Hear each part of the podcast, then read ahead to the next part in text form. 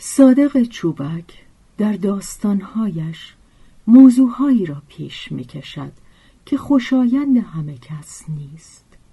زیرا جامعه بزک کرده چهره واقعی خود را از نظرها پوشانده است و اختلاف عمیقی که واقعیت زندگی با زندگی اجتماعی مرسوم دارد از چشم مردم پنهان میماند و ابتزال آن دیده نمی شود نویسنده ای چون چوبک که این اختلاف را آشکار می کند و پرده از روی زشتی ها و پلیدی های عادی شده برمیدارد نمی‌تواند مورد پذیرش عام و خاص قرار گیرد و حتی ممکن است ای را برانگیزد که آثار او را برخلاف مبانی اجتماعی و عفت عمومی و نزاکت اخلاقی بدانند و چماق تکفیر را بلند کنند. به همین دلیل پرده دری های چوبک مطبوع طبع بسیاری از خوانندگان نیست زیرا که در داستانهای چوبک دیگر از آن های احساسی و گاه خیال پردازانه و خیال گرایانه خبری نیست. هر کدام از اشاره ها و نکته های داستان های او چون سوهانی بر اعصاب خفته خواننده کشیده می شود خواننده در داستانهای چوبک با مسائل و مناظر و وقایعی روبروست که بارها با آنها سر و کار داشته و شخصیتهای آنها را دیده و می‌شناسد. انواع پستی ها دیگر آزاری ها غرورهای کاذب تفاخرهای پوشالی دروغ و ریا و تظاهر و هزار ویژگی ویرانگر و حول آفرین که هر روز در هزار رنگ و شکل و آین و کلام می‌بینیم و میشنویم.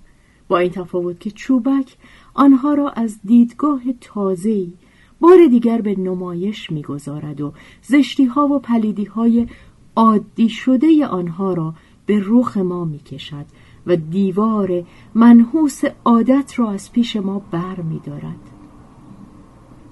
ما با نوعی لرزش چرکی و ناپاکی درون و بیرون آنها را می‌بینیم و نادل به خواه آنها را دوباره لمس و کشف می‌کنیم شاید این کشف و آگاهی ما را برانگیزد و در صدد اصلاح و از میان برداشتن آنها براییم و چه بسا!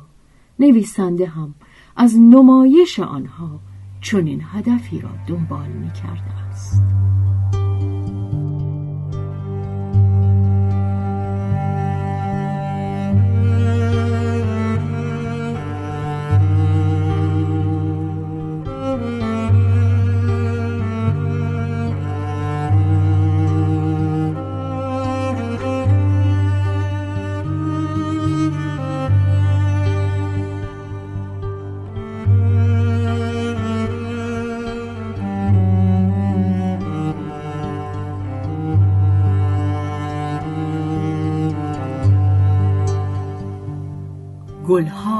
گوشتی.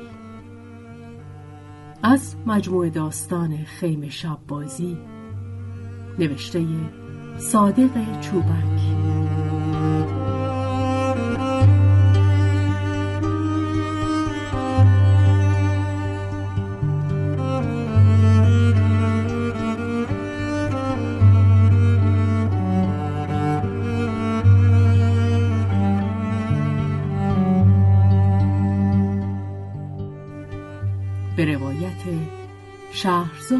فتوهی تنظیم از مجتبا میرسنوی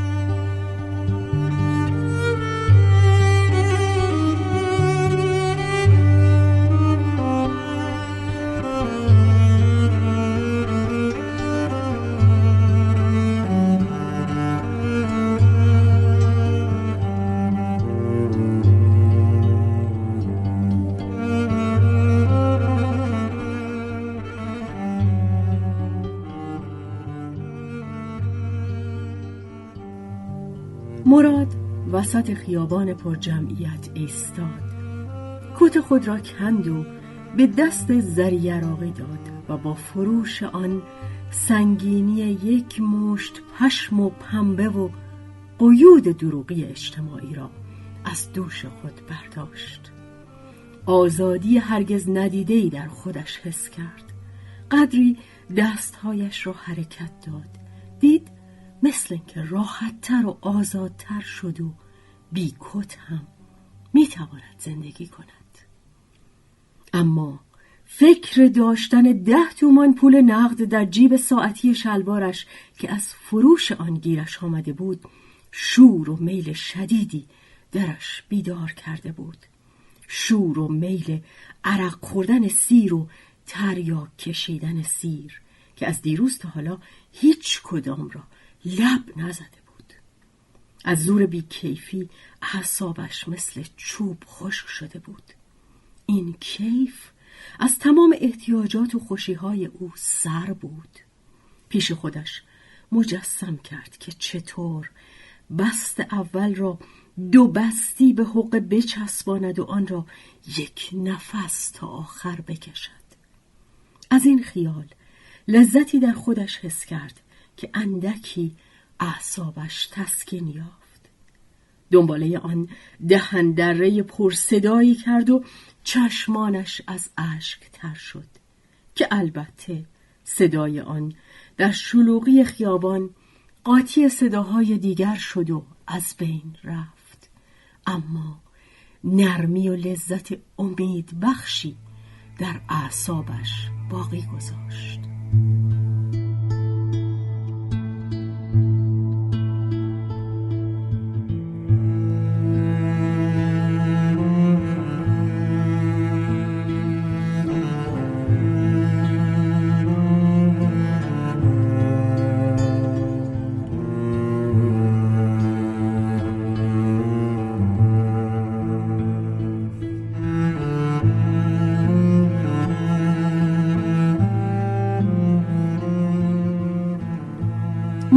در زندگی هیچ چیز نداشت. یک مشت استخوان متحرک و یک فهم تند آمیخته با بدبینی شدید و یک رشته معلومات زنگ زده که حتی به درد خودش هم نمی‌خورد. وجود او را تشکیل داده بود. در یک ثانیه هزار جور فکر می‌کرد و بی آنکه به نتیجه آنها اهمیت بدهد آنها را عوض می‌کرد و به یکی دیگر میچسبید. این آدم وصله ناجوری بود که به خشتک گندیده اجتماع خورده بود و زیر آن درز مرزها برای خودش وجود داشت. مثل شپش ولی ابدا زندگی نمی کرد. برای همین بود که به هیچ وجه همرنگ و هماهنگ مردم نمی توانست باشد. خوشیهایش زجرهایش و فکرهایش با دیگران از زمین تا آسمان فرق داشت. از زجر کشیدن خودش مانند خوشیهایش خوشش می آمد و آن را جزء جدا نشدنی زندگیش می دانست. از مردم حتی از بچه شیرخوره بیزار بود. خودش را به تنهایی عادت داده بود.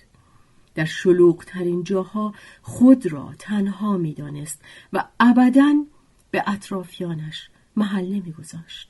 هر کس می‌خواست باشد. مراد نمی‌دید و نمی‌خواست ببیند.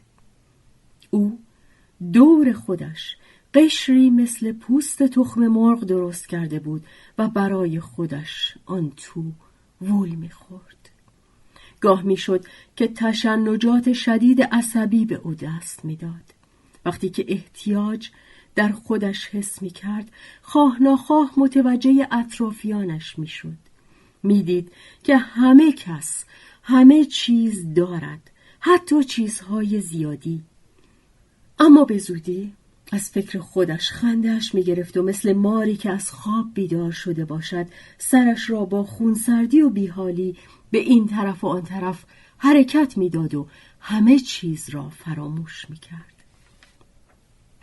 ننگ و آر و شرف و اخلاق و مذهب و راست و دروغ گفتن و مرتب بودن و به قول خود و مردم اهمیت دادن برایش معنی نداشت او به هیچ چیز جز به احتیاجات خودش پابند نبود حتی آنها هم موقتی بود و چون هر یک از آنها رفت می‌شد به نظرش لوس و احمقانه می آمد.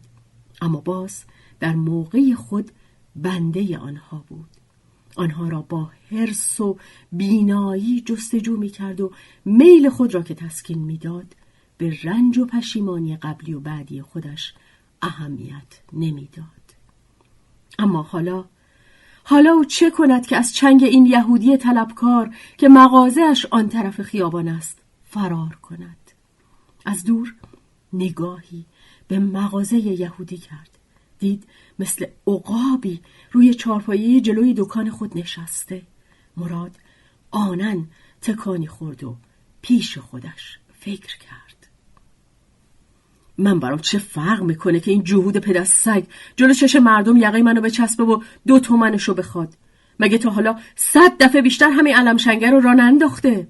اگه بنا بشه من به یه مش الاغ اهمیت بدم پس فرق من با اونا چیه؟ اونایی که نمی‌دونن یه آدمی هم مثل خداشون توشون زندگی می‌کنه و مثل خداشون شیکم داره شهوت داره هزار جور احتیاج دیگه داره و به رو خودشون نمیارن و هر کدومشون یه حرم سیغه و عقدی واسه خودشون و رفیقاشون ذخیره کردن. سگ کیان که من ازشون واهمه داشته باشم؟ چی میشه؟ دعوا که شد مردم دورمون جمع میشن. زنها پیش خودشون میگن جوون خوشگلیه برای بغل خوابی بد نیست. اما یکیشون میاد بگه بریم خونه ما؟ نمیگه دیگه نمیگه. من که کت تنم نیست. چند ماه هموم نرفتم شخصیت اجتماعی ندارم پول ندارم. کسی بابا ننمو نمی‌شناسه. کی به محل می‌ذاره؟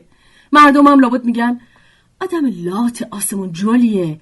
یه خورده فوش و فوشکاری میشه. اونا میرن یه طرف من میرم یه طرف. اما چیزی که هست من پولمو لازمش دارم. می‌خوام باش زندگی کنم.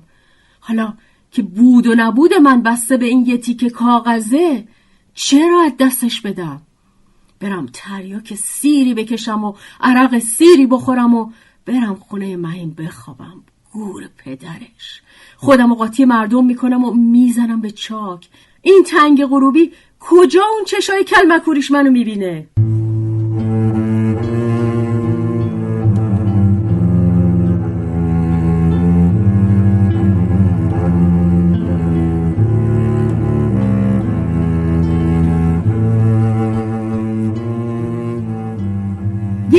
جوان و زیبا خوش هیکل و شهوت انگیز و اشراف منش از آنهایی که برای امثال مراد در تمام عمر غیر ممکن بود که حتی تو دکان لباسشویی به پارچه لباسش که سر چوب رختی آویزان است دست بزند تند از پهلویش گذشت و بوی عطر مرفینی ملایمی به دنبال خود پخش کرد.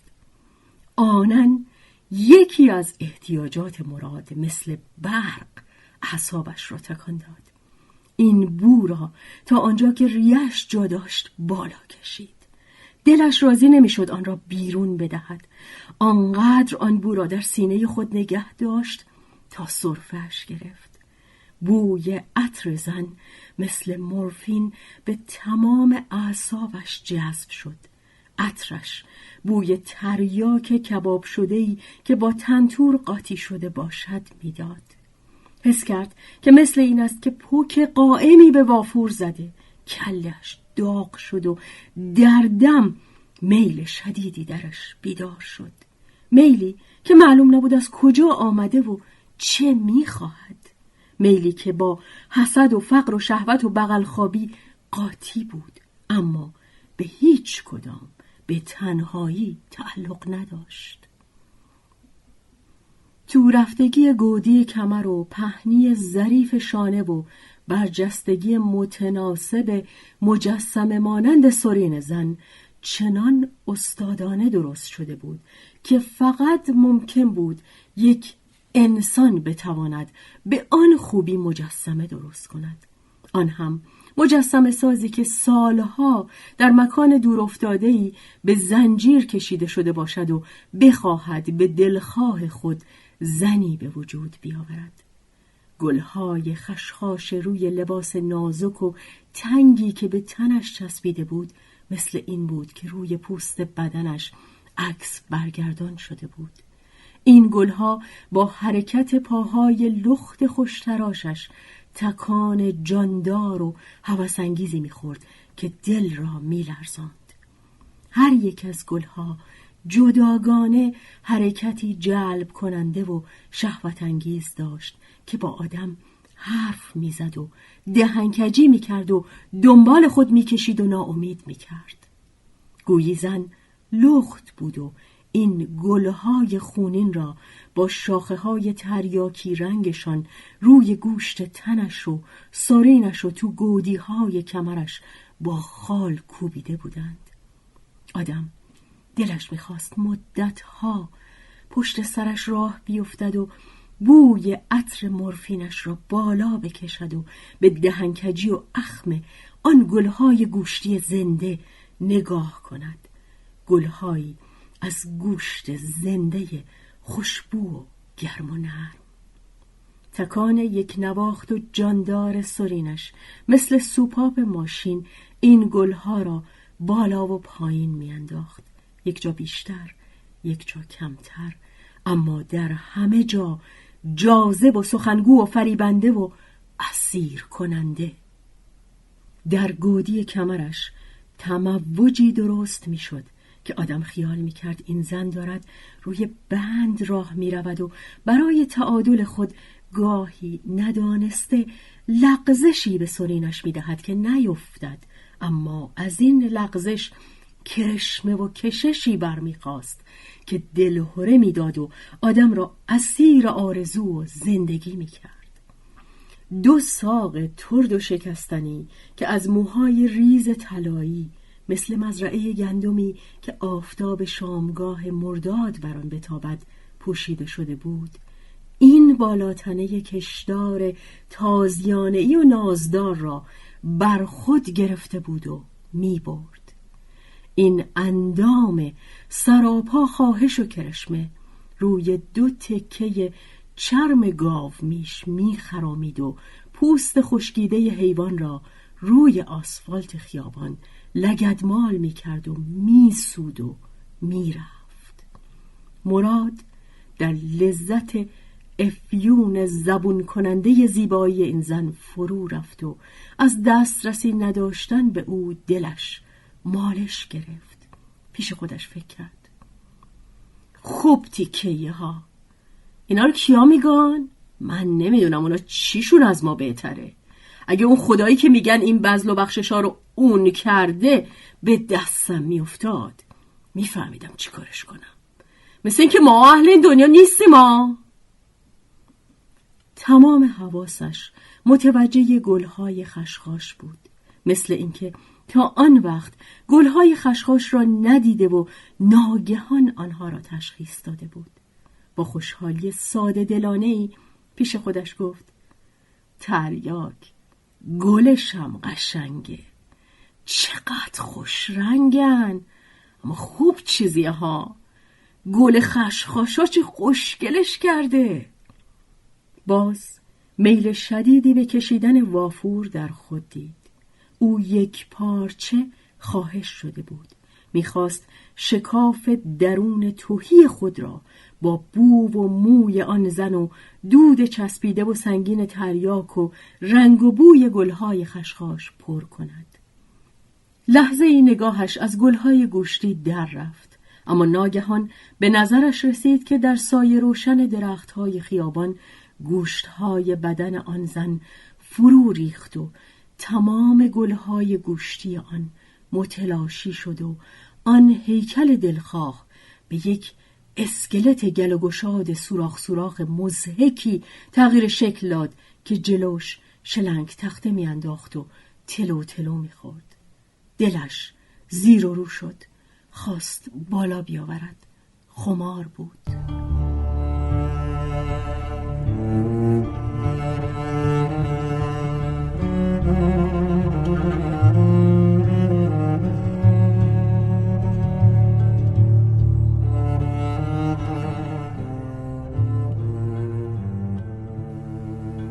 مراد هنوز منگ بود که در این هنگام یهودی طلبکار شبه او را دید و تشخیص داد و چند بار اسم او را از ته جگر صدا کرد و بعد که دید مراد ایستاده به یک حرکت خودش را از روی چهارپایه به خیابان پرت کرد.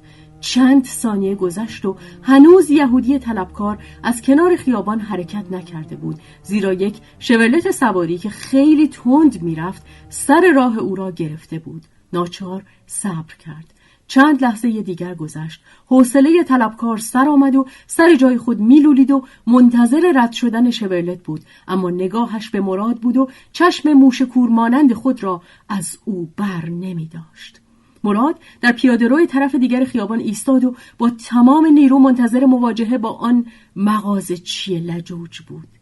آن عطر مورفینی و سرخی های تحریک کننده گلهای خشخاش و تکانهای جاندار و شهوت انگیز آن گلهای گوشتی را فراموش کرد و به جای آنها اسکناس قرمز دوتومانی بدهی خودش پیش چشمش سبز شد. پستی تلخ آزاردهندهی در خود حس کرد. توی سرش می جوشید تمام آدمهای توی خیابان را دشمن خود می‌دانست. با خود گفت خواه جنده اگه آسمون بری زمین بیا یه غاز بهت نمیدم. حالا بی جلو ببین. ندارم. دارم. نمیدم. شولت به سرعت گذشت. طلبکار چشم از مراد بر نمی گرفت و مثل شکارچی ماهری که جای افتادن شکار خود را میان انبوه الافزاری نشان کند او را در جمعیت با چشم نشان کرده بود. پیش خودش فکر می‌کرد. زلیل مرده بد مسلمون این دفعه دیگه نمی‌ذارم مفت از چنگم در بری. اگه دستم بهت رسید شلوار تو میون خلق از پات می‌کنم تا بدونی که مال یعقوب خوردنی نیست. اما هنوز طلبکار به میان خیابان نرسیده بود که یک کامیون ده چرخه که آرد بار زده بود به او خورد و او را زیر گرفت و تا صدای چندشاور ترمزش بلند شد و ایستاد چند متر جسد او را لای چرخهای کامیون روی زمین کشیده بود. بالاتنه یعقوب له و لورده شده بود و باقی بدنش مثل پشم آتش گرفته توی هم کنجله شده بود. مراد که راحت و بی دستهایش را توی جیب شلوارش کرده بود و از جایش تکان نمی‌خورد. نفسی به راحتی کشید. بارش سبک شده بود. گویی هیچ اتفاقی نیفتاده بود. طلبکار چون انکبوتی که زیر پای گوشتالود شطور له شود میان خیابان له شده بود. دیگر ترسی نداشت که از آن خیابان بگذرد. پیش خودش گفت دیگر آواز شد. خرق شکست. به من چه؟ می‌خواست ندوه. حالا دیگه دو تومن حلال شد. در یک چشم به هم زدن انبوه جمعیت اطراف کامیون جمع شد. درست مثل لاشه خرچوسونه براغ و گندهی که مورچه به دورش جمع شود. قیافه ها از ترس دیدن مرگ عوض شده بود. کاملا آشکار بود که در زندگی عادی و بدون دغدغه این قیافه ها طور دیگر بوده. مردمی که از ترس مرگ و تنهایی خانه های خودشان را ول کرده و به انبوه پرجزر و مد اجتماع پناه آورده بودند حالا دیگر از زور ترس دل تو دلشان نبود. مراد پیش خودش فکر می کرد چطوره؟ وقتی که مرغا می‌کشن و دل و هاشو دور میریزن مرغای زنده سر اون روده های گرم با هم دعواشون میشه و تا آخر سر یه کدومشون اونو نک می‌زنه و می‌بره یه جای راحتی می‌خوره. اما این آدما از مرده خودشون هم میترسن؟